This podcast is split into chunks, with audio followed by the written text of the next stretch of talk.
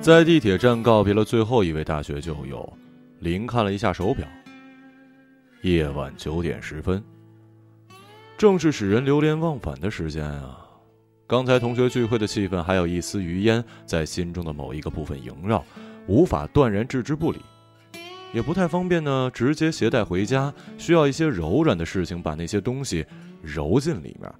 林思索着合适前往的地方，在亮如白昼的灯光下散漫地走着，脑海中忽然想起了不久前一位客人的话：“最近新开的 TK 酒吧真不错，里面的驻唱歌手啊，据说都是在各大歌唱比赛中杀入过淘汰赛的人物。”由于酒吧的名字正是她某一任前男友的姓名缩写，所以当时一下就记住了。那不如就去看看吧。在人来人往的地铁站口，临靠着墙边的广告牌，一会儿便做出了决定，拿起手机查好酒吧方位，便走上了台阶，叫了出租车。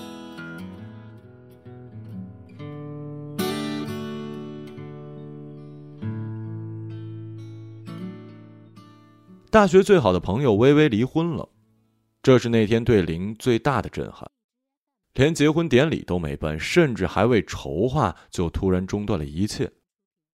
当时是为了应对财产购置方面的政策，才提前领了结婚证。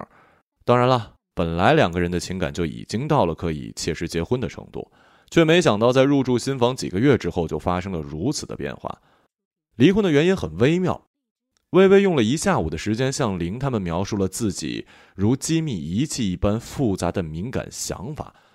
总的说起来，大致还是属于某种恐婚心理。其实无需要那么多冗长的叙述，同学们也大概能够理解他。甚至在他们的心中，微微当时能够决定结婚，反而才是一件更加不可思议的事儿。微微在进入大学之前，就时刻宣称自己要过上某种闪亮的人生，哪怕放弃考试，也要前往斯里兰卡参加某一个海龟保护活动的夏令营，醉心于五花八门的 NGO 活动。去世界各地的酒吧和朋友们狂欢，结交各式各样的男友。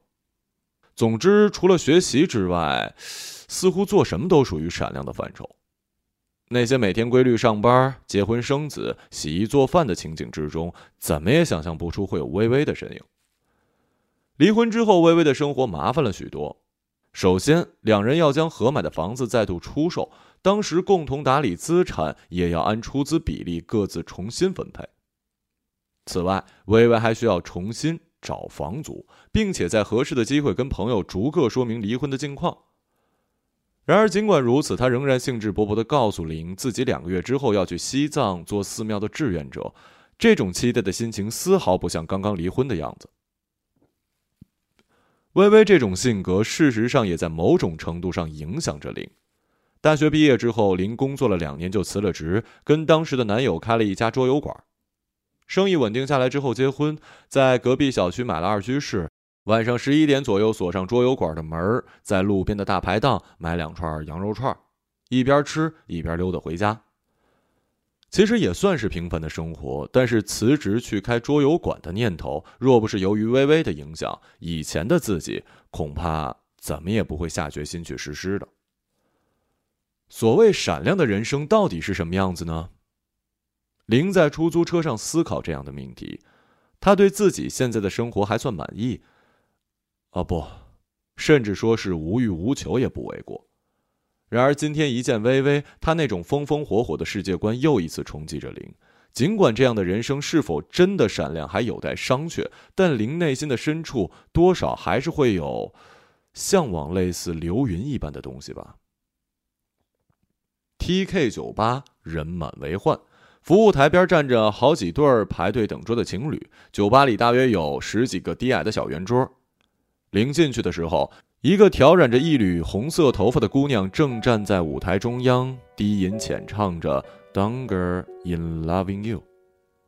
键盘手、鼓手、吉他手以精妙的站位，把舞台空间分割的和谐自然。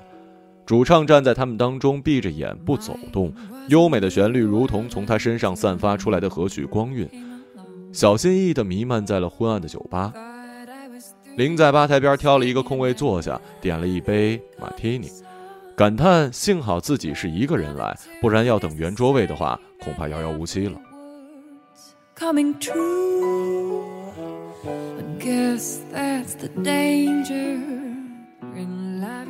歌手的人生算是闪亮吗？不知为何，林怔怔地看着眼前深情款款的主唱，泛起了这样的想法。但是这种想法没有持续很久，就被酒精跟歌声的温柔埋进了黑暗。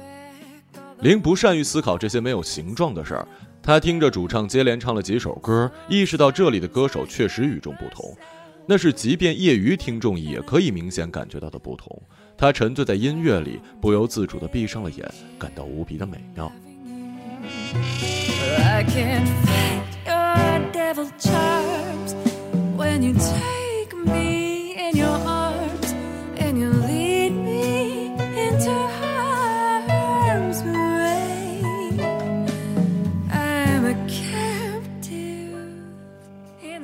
表情不错。耳边传来一个陌生男子的声音，林睁开眼，身边一个三十左右的男子正微笑地看着自己。第一眼给人感觉很亲和，眼角下弯，打扮时尚，但人却不浮夸，甚至有将死之人一般的淡然。不好意思，听得有些忘我了。没关系，我很喜欢你这样的表情。他即使不笑，嘴角也会微微上翘。比起歌手来，观众的表现其实更有意思，因为舞台上有人吸引了所有目光，所以自己可以暂时表现出最真实的部分。观众们潜意识里大抵都会这样，便给了我这样的人最佳的观察机会。感觉好像特工啊，见过特工吗？没有，见到恐怕也很难认出来。你做什么的呀？开桌游馆。桌游馆，狼人杀 UNO 知道吗？好像听人说过，但具体不太清楚。他喝了一口酒，喉咙微微一抖，发出轻轻的吞咽声。那就当是开茶馆的吧。这个好理解。我印象中茶馆的老板娘似乎应该更老一点啊。够老的了，快二十七了。哦，危险的年龄啊。危险。他摸了摸自己的下巴，摩挲了一会儿，接着说：“你知道科特·科本吗？”那瓦呢？没错，他在事业巅峰的二十七岁时举枪自尽，你也知道吧？巧合的是，大门乐队的 Jim Morrison，吉他之神，意外去世也是这个年龄。类似的还有日本的尾崎峰，尽管并非都是自杀，但是二十七岁那年确实有很多伟大的摇滚音乐人死去，好像一条怎么也跨过不去的人生鸿沟。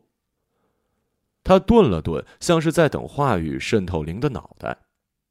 在那一年，一定有什么重要的东西正在消失，而新的与艺术性相悖的东西接管了他们接下去来的人生使命。说完，他又拿起酒杯一饮而尽。幸好我不搞音乐。是啊，幸好。你多大呀？三十。完好无损的跨过去了。也并不一定是完好无损啊。音乐人吗？他露出了意义不明的笑，眨了一个慢动作一般长久的眼。舞台上的粉头发姑娘说：“接下来一首歌是她今天演唱的最后一首，后面会有 Zine 为大家带来表演。”说完，乐队便演奏起了《岁月神偷》的前奏，这是她今天唱的唯一一首国语歌。能够握紧的就别放了，能够拥抱的就别拉扯，时间着急的冲刷着，剩下了什么？原谅走。我得先离开一会儿了，哎，建议你再点一杯酒，一杯酒的时间就够了。林不太明白这句话什么意思，但是没过多久，他就发现，原来接下去的那位叫做 Zone 的歌手，就是刚才那个男人。只是多了一杯酒的时间，林想，就能发现生活中的某种偶然呢。舞台上的他比刚才的他活力四射了许多，一上台就中气十足的向全场观众打招呼，观众也很配合的鼓掌，气氛和刚才大相径庭。浮于表面的快乐之网笼罩着现场的所有男女。伴奏直接响起，极富特色的旋律虽然经过改编，但林还是一下就听出了那是 Nirvana 的成名之作，怎么也跨不过去的人生鸿沟。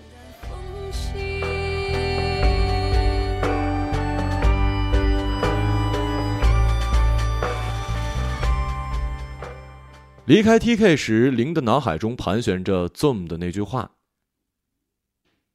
回到桌游馆的时候，丈夫刚刚送走了最后一批客人，正在整理店里的卡牌。林放下包，立刻上去帮忙打扫屋子，重复着过去三年这个时间一直在做的事儿。同学聚会怎么样啊？一边擦桌子，丈夫一边问，语气听上去心情不错。啊，挺好的，大家都没什么变化，除了微微。那个特地去斯里兰卡喂海龟吃香蕉的家伙，他怎么了？离婚了？不是刚刚才结吗？也是刚刚离的。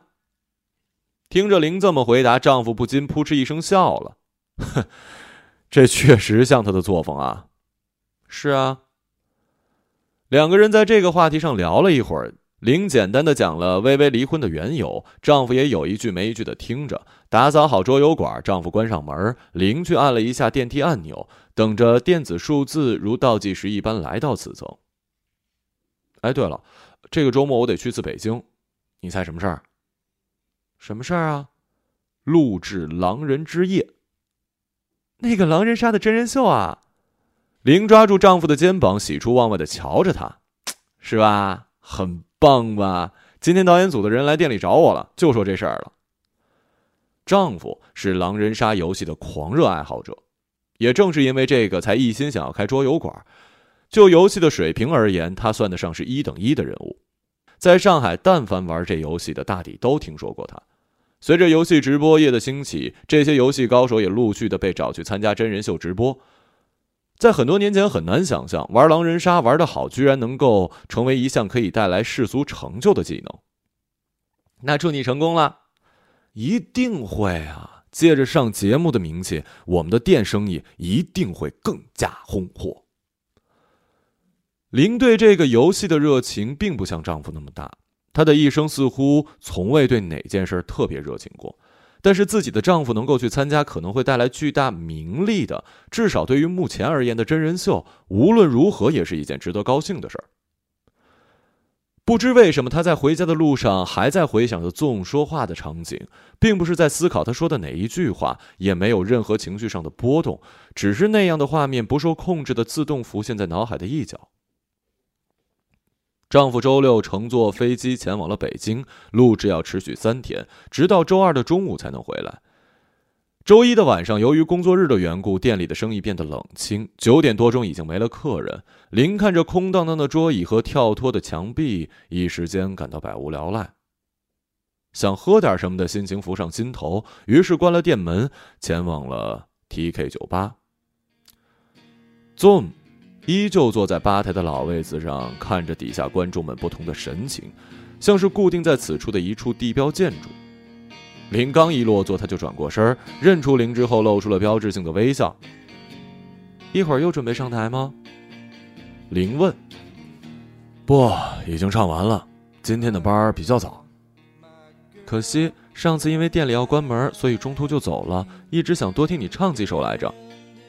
嘿，总有机会的。点杯什么？荔枝马提尼，谢谢。曾对着服务员重复了一遍，接着面向林，但眼睛却朝向了舞台。你说这些观众会不会很羡慕台上的歌手啊？我一直坐在这个位置，幻想着台上的人是自己，好像灵魂出窍那样旁观自己。但是身为观众，究竟是怎么想的，还是一点都感觉不出来啊？金光闪闪，随心所欲。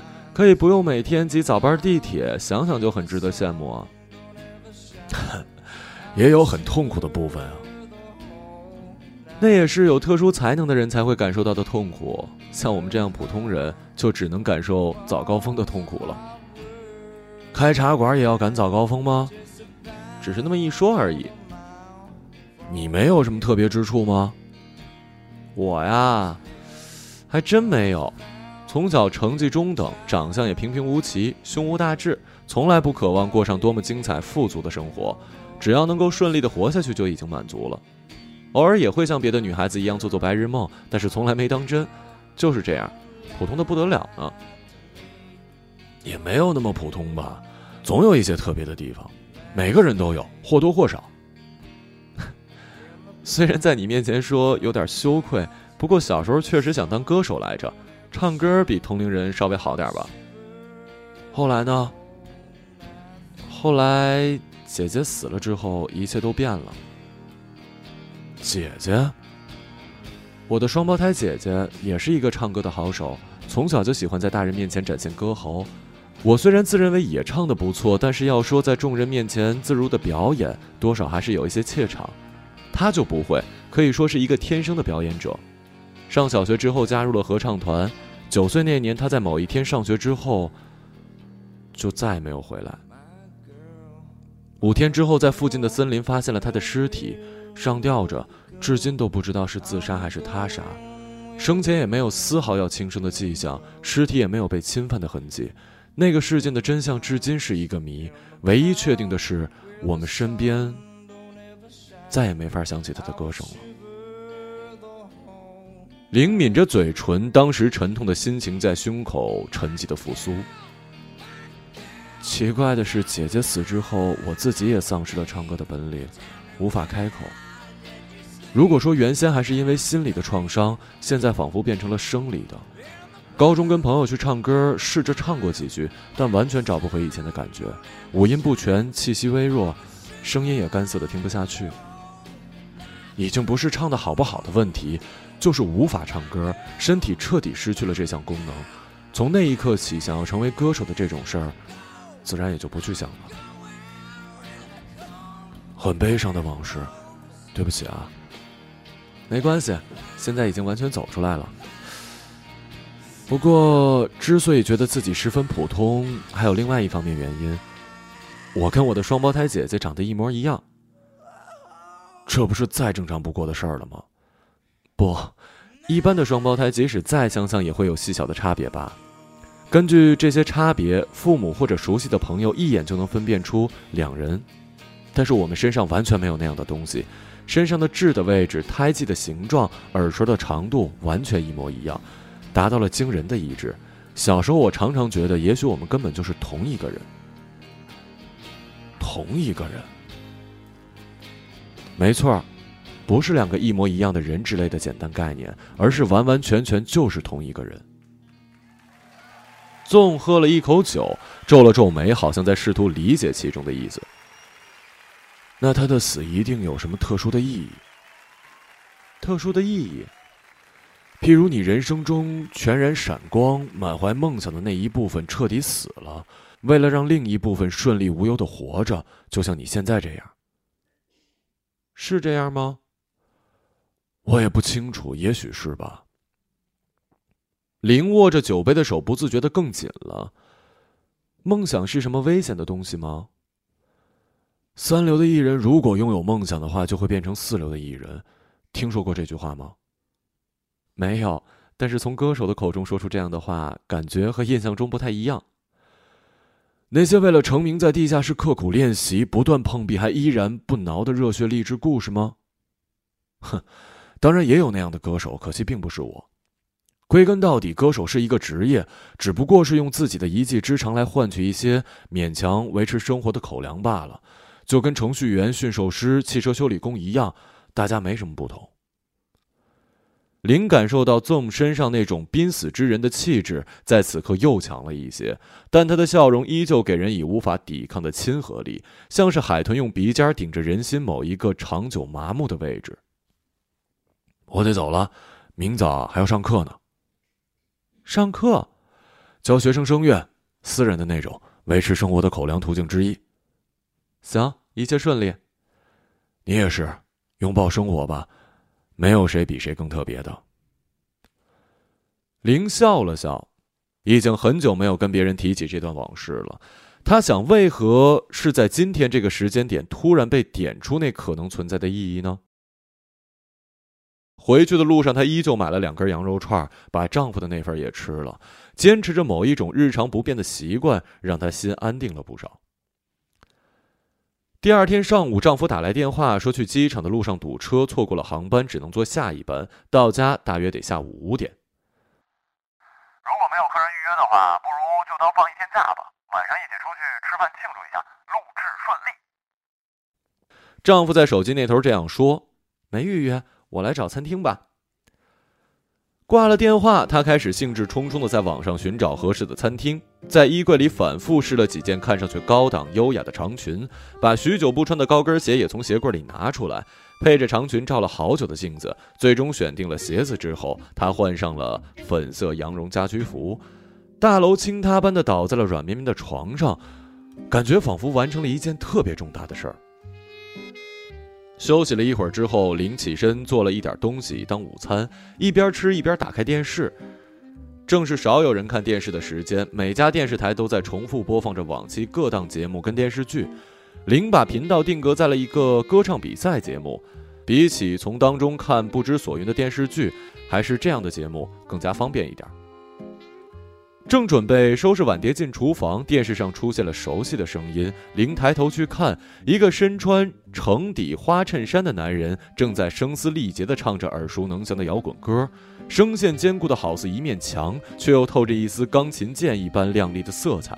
舞台上长长的刘海遮盖住半只眼睛，那正是纵。林放下手中的东西，擦了擦手，坐回座位，端视着屏幕。你叫什么名字啊？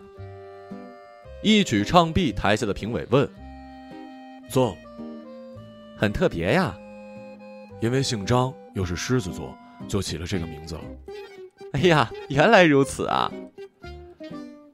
那么你来这个舞台是为了什么？我一直以来都希望自己能够成为一个闪亮的歌手，能在万众瞩目的场合找到属于自己的旋律，在最重要的地方发光。俗气。林这样想着，对纵升起了一丝失望。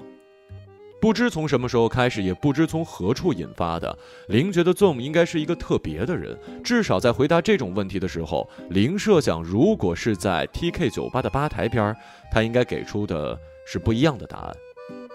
那个在屏幕里的人不是纵，至少不是酒吧里那一部分的纵。他顺利的进入了下一轮。林关了电视，继续收拾餐桌。收拾完去看了一会儿书，脑袋却怎么也静不下来。他上网搜索了那个歌唱比赛，发现他在后面的那轮比赛里惨遭淘汰。那部分的比赛视频甚至很难找到。看网上的说法，当初在播放的时候，为了更精彩的内容而将这场给剪掉了。像是找到了什么答案，林的心不再混乱。她把一篇短篇小说读完，便起身化妆更衣，准备和丈夫的庆祝晚餐了。傍晚四点多，丈夫准时回家，洗了一个澡，换了一身衣服，两人便一同出发了。看起来录制超出预期了。丈夫看了看手机地图，确认一下餐厅的位置，一边发动汽车，一边笑着说：“可不是嘛，全赢了。那当然了。”并且有出色的个人表现，说是以一己之力扭转全局也不为过呀！可别骗我啊！怎么骗得了你啊？到时候播的时候你就知道了。有漂亮的女嘉宾吗？嘿，没你漂亮。不久就到了宽阔的露天停车场，林迟迟没下车，丈夫问她怎么了？高跟鞋不舒服，刚才在车上脱了，现在重新穿上，很快啊。车内空间不小，但是林还是花了一些功夫才把鞋穿上。期间好像隐约碰到了地毯上有样什么东西，林俯身用手往座位底下摸索，从触感来看，应该是类似于圆珠笔之类的。他捡起来，待他看清楚的时候，脑袋一片空白，像一下子没入了没有光跟声音的深海。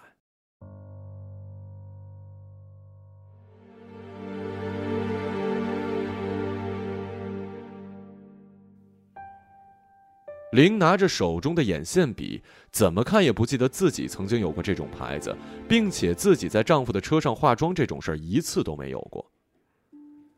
一个未知女人的眼线笔留在了丈夫的车上，这一事实如地震一般毫无征兆地降临在自己平凡而安稳的生活。丈夫在车外又催促一声，林将眼线笔收进口袋，若无其事的下了车。没有办法若无其事，林一边吃饭一边如此深刻的感知着，丈夫所有的欢快话语都在遥远的地方原地盘旋，句子失去了含义，声音也传达不到应该传达的地方。林的脑海中浮现出一个陌生女人在副驾驶上化妆的场景，车窗外掠过不知何处的闹市街景，丈夫戴着墨镜笑着说话，女人的头发微微卷起，脖子上有一根细巧闪亮的银项链，细腰，手指洁白，小而精巧的皮包里装着很多东西，所以眼线笔才会无端的落下，最后想必也是和自己今天一样，穿着高跟鞋吧。是从何处结识的女人？这一切又是怎么开始的？林回顾过往生活中的细节，一想到这其中掩盖着如岩浆一般涌动的地下事实，就觉得不可思议。他看着周围就餐的人群，所有笑脸跟圆桌都变得不再真实可靠。在那之后的一连几天，林的心里一直想着这件事儿，但她并没有把这些话告诉丈夫，也没有向他歇斯底里的质问。也许。她一度怀有这样的想法，只是在送某一个女性朋友的时候，从包里不小心落出来的，仅此而已。一支眼线笔，当真能够直接推理出丈夫背叛的事实吗？林一边单调的维系着桌游馆的运行，一边思考着如雾霭一般不可捉摸的真相。也不知是没有发现妻子的异常，还是出于某种程度上的心虚，丈夫如同往常一样健康平稳的生活。他们照旧每天晚上买两串羊肉串，好像只要这个习惯保持住，亲密关系也就牢牢的系在了一起。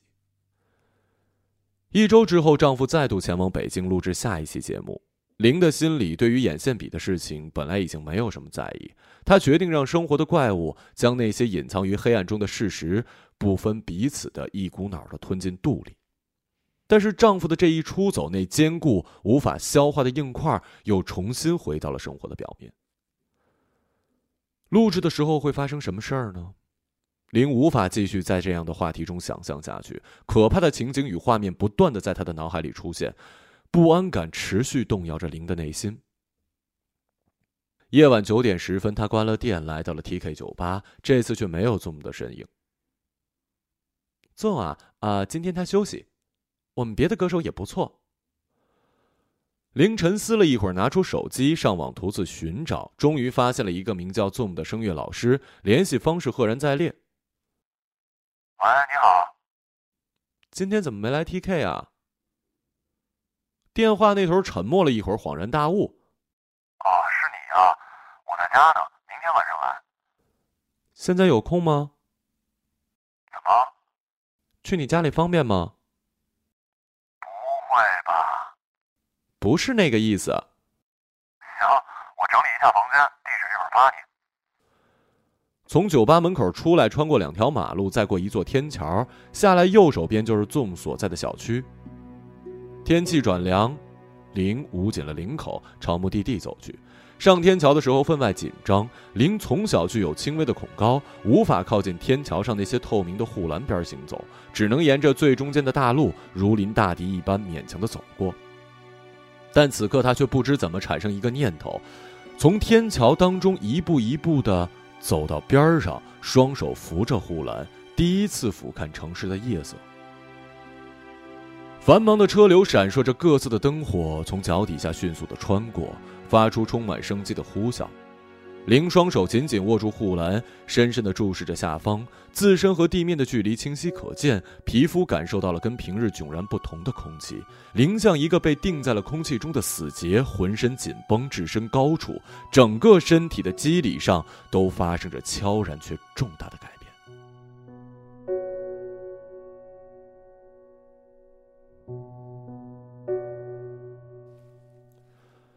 Zoom 的房间并没有林想象中那么混乱，甚至非常整洁。光洁如新的厨具放在灶台，地板上也打扫得一尘不染。客厅很小，最大的东西是一只浅灰色的三人座布艺沙发，没有电视。沙发边搁着吉他，在本该放着电视柜的地方是一把电钢琴。钢琴旁边的写字桌上，电脑、麦克风、耳机等用品也摆放得井井有条，只有一本摊开的笔记本稍微添乱。林大志扫了一眼，大概应该是上课时的时间安排跟进度记录之类的。喝点啤酒。这么说的时候，Zoom 的手上已经拿了两听啤酒。好啊。不好意思啊，家里有点小。没有打扰你了吧？不算是。本来就想在晚上该做些什么才好来着，那就好。那天在电视上看到你了，哈，那歌唱比赛啊，不过一轮就淘汰了。但我觉得唱的不错，只是选歌不像你的风格。导演要求，还有那些台词，在最重要的地方发光，是，想想也不是你说出的话呀。还有名字也是，名字。对，Zoom 是经纪公司给我取的，说国内叫这个的少，有辨识度，但我自己不喜欢。你知道 Zoom 什么意思吗？圣经里的圣山，不觉得太神圣了？总觉得像是背负着某种不可逃避的使命。我可不喜欢使命，不喜欢使命，也不喜欢梦想。对，灵抿着嘴笑，两人举起啤酒碰了碰，来点音乐。喜欢什么呀？想听你自己的作品，那些不好听啊。没关系，没有更多的推脱。Zoom 起身，拿起了吉他，随意拨弄几下，便开始了演奏。林闭上眼，聆听他的歌声，旋律平稳自然，如河水一般从深棕色的木地板上流过，是很优美的歌曲。然而却缺少了鲜明的特色，林有一些失落，但他尽量不要让这种心情表现在脸上。一段结束，Zoom 放下了吉他。两年前写的，但是没有制作人看得上。我觉得挺好的。现在到你了。我，我想听你唱。不，太献丑了。更何况真的失去了那样的能力。我是声乐老师，没准能帮你找回来呢。来来来，你小时候喜欢唱什么呀？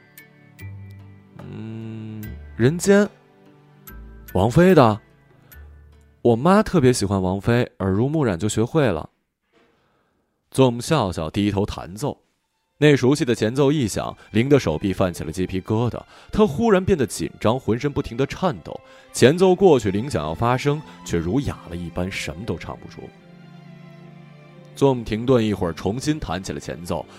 在要唱的时候，特意留出了空隙，但是林试了好几遍，始终无法发声。好不容易唱出第一个字，那声音也是干涩苍白，丝毫不在调上。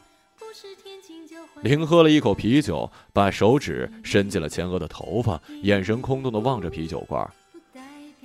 是不是 K 不对啊？我降低点不用了，我没办法唱，对不起啊。话说什么都没有问题，但是一唱歌就无法出声，这真是够怪的啊！他用双手捂住自己的脸，双肘撑在大腿，总看着他，默默的将吉他放回原处，坐到林的身边，轻抚他不断颤抖的脊背。林的眼泪不可抑制的流下来，用手掌围成漆黑的空间，一幕幕画面不由自主的闪现。穿着婆娑焚香念经的微微，已经记不清具体相貌的孪生姐姐，科本的遗书，不知归属的眼线笔，桌游馆开业时的热闹，天桥底下光带一般延伸无数的车灯，并同当时的风跟鸣笛声，在林的心里一遍又一遍地制造着谁也看不见的伤。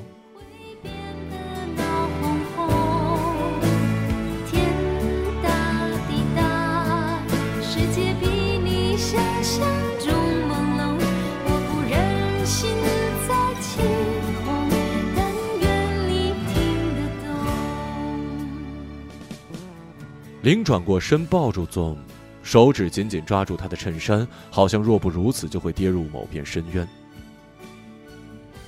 成为了一个最普通的人，遭受着普通的背叛，留下对人世没有任何意义的泪水，即便就此死去，也不会令人想到人生鸿沟之类的感慨，无足轻重。他为自己至今二十七年的人生做出了如此的总结，感到自己像是一个漂浮在黑暗宇宙中的废弃空间站。倏然的、不知所以的、无端的存在着。不是天晴就会有彩虹所以你一脸无辜不代表你懵懂，第二天醒来，是在 Zoom 的卧室床上，只有自己一个人。林看着陌生的被单，努力回想昨夜的情景，但无论如何回忆到自己倒进他怀里时，就彻底中断。之后发生的事情怎么也记不起来。啤酒只喝了一半，不可能醉。一定要说的话，可能是自己哭晕了过去。然而在这之前，也是从未发生的事儿。林的情绪波动从来不会达到如此极端的程度。他从床上下来，发现自己衣衫整齐，牛仔裤完好无损的穿着，就连棉袜还在脚上，胸罩也紧紧的包裹着。虽然无法完全证实，不过确实不像是发生过什么。房间里没有宗的身影，昨日发生的一切犹如清晨散去的梦一般无踪无影。林穿上鞋离开他们家，下楼梯时发消息告诉了 Zoom，犹豫再三，没有问他昨夜究竟发生了什么。回到家之后，他换了一身衣服，并仔细查看自己的内裤，依然没有关于昨夜可能有的姓氏的线索。在这晴空朗照的早晨，林就此断定昨夜一夜平安，没有发生什么事儿。他长舒一口气，但还是没有想明白，昨天晚上的记忆为何就这样无缘无故的消失了，好像被另一层时光粗暴的夺走了。林觉得自己所处的环境有了一些微妙的不同。那天之后，纵本人也谜一般的消失了。意识到这一点的时候，距离他们最后一次见面相隔大约一个月。最初几天，出于某种心理上的原因，林刻意没有前往酒吧，也没有发任何的消息给对方。当然，对方也没有一条消息过来。后来，随着时间推移，他对那一夜的清白彻底放心，有了再度面对他的勇气，决定主动联系。于是去了几次酒吧，他都不在，主动发消息也没有回音，打电话过去是空号。有一次甚至跑到他们家门口，贴着门板窃听里面的动静，但是除了耳边空气流动的声响，一切如死寂一般的沉静。最后一次去酒吧的时候，他问了吧台里一个看上去很爱打听消息的男服务生：“纵啊，我们也找不着他，据说是自杀了。自杀？”说是为了在那些节目里晋级上电视之类，花了好多钱，你知道黑幕之类的吧？然后就欠了一大笔债，看样子，唉，呃，看样子是还不清了吧？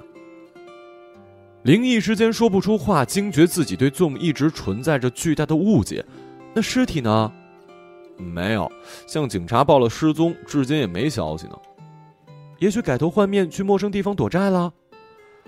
也有可能吧，过上了蝙蝠一般见不得阳光的生活呗。可是那样就永远无法实现梦想了吧？梦想，聆听到这个词的时候不由浑身一颤。死了就能吗？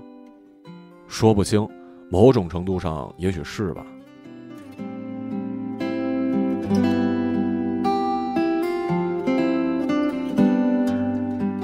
那天晚上，林很晚都没睡。不知为何，姐姐死去的情景清晰地重现在他的脑海。迷雾缭绕的森林深处，身穿警服的大人们围着苍白幼小的身躯，一边匆匆做着测量记录，一边摇头长吁短叹。这个画面深深地刻在他的脑海底部。他在床上辗转反侧，感觉自己的身体正在不断地发烫，并冒出层层的汗，眼睛闭得实实的，但大脑似乎比工作时运转的还要快。在接近早上六点时，灵的意识终于逐渐模糊，然后 Zoom 在他梦里飘然出现。他坐在沙发扶手上，一手拿着啤酒，一手放在膝盖上，看着灵，没有弹吉他，但在梦里却响起了分外好听的音乐。画面里的他也没有唱歌，但那歌曲确实是他的声音，那独一无二的动听旋律，每一个音符都足够震颤人心。才华在音乐里体现的淋漓尽致，林在梦里如痴如醉，并且问他为何没有人肯为这首歌录制专辑。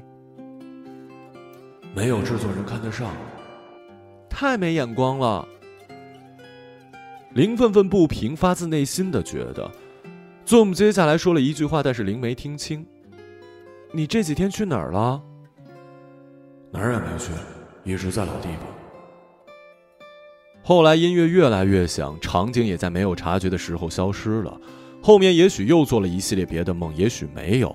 总之，林醒来的时候心情特别好。他意识到这要归功于昨晚的梦，但究竟是怎样的梦，却一点都记不起来了，只能回想起一种如同陷入糖果沙发里那种幸福的感觉。他自己并不知道那是听到他的歌声时自己心里的感觉。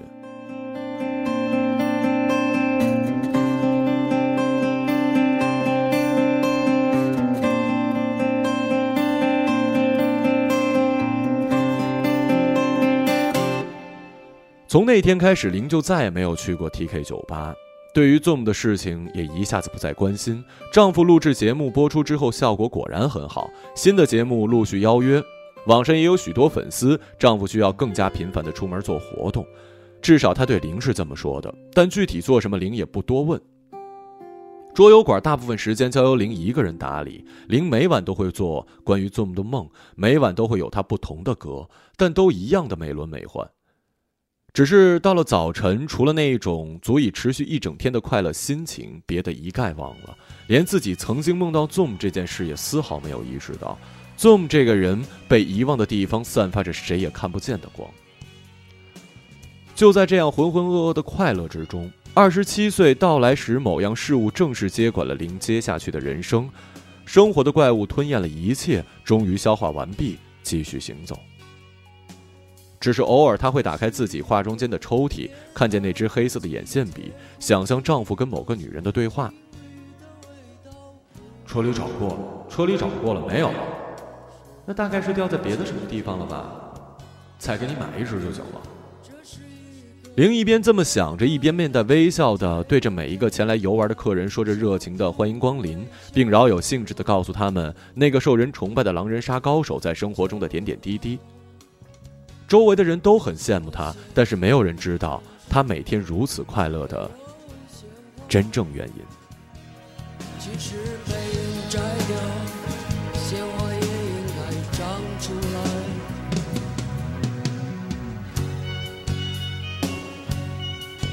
一个朗读者，马晓成。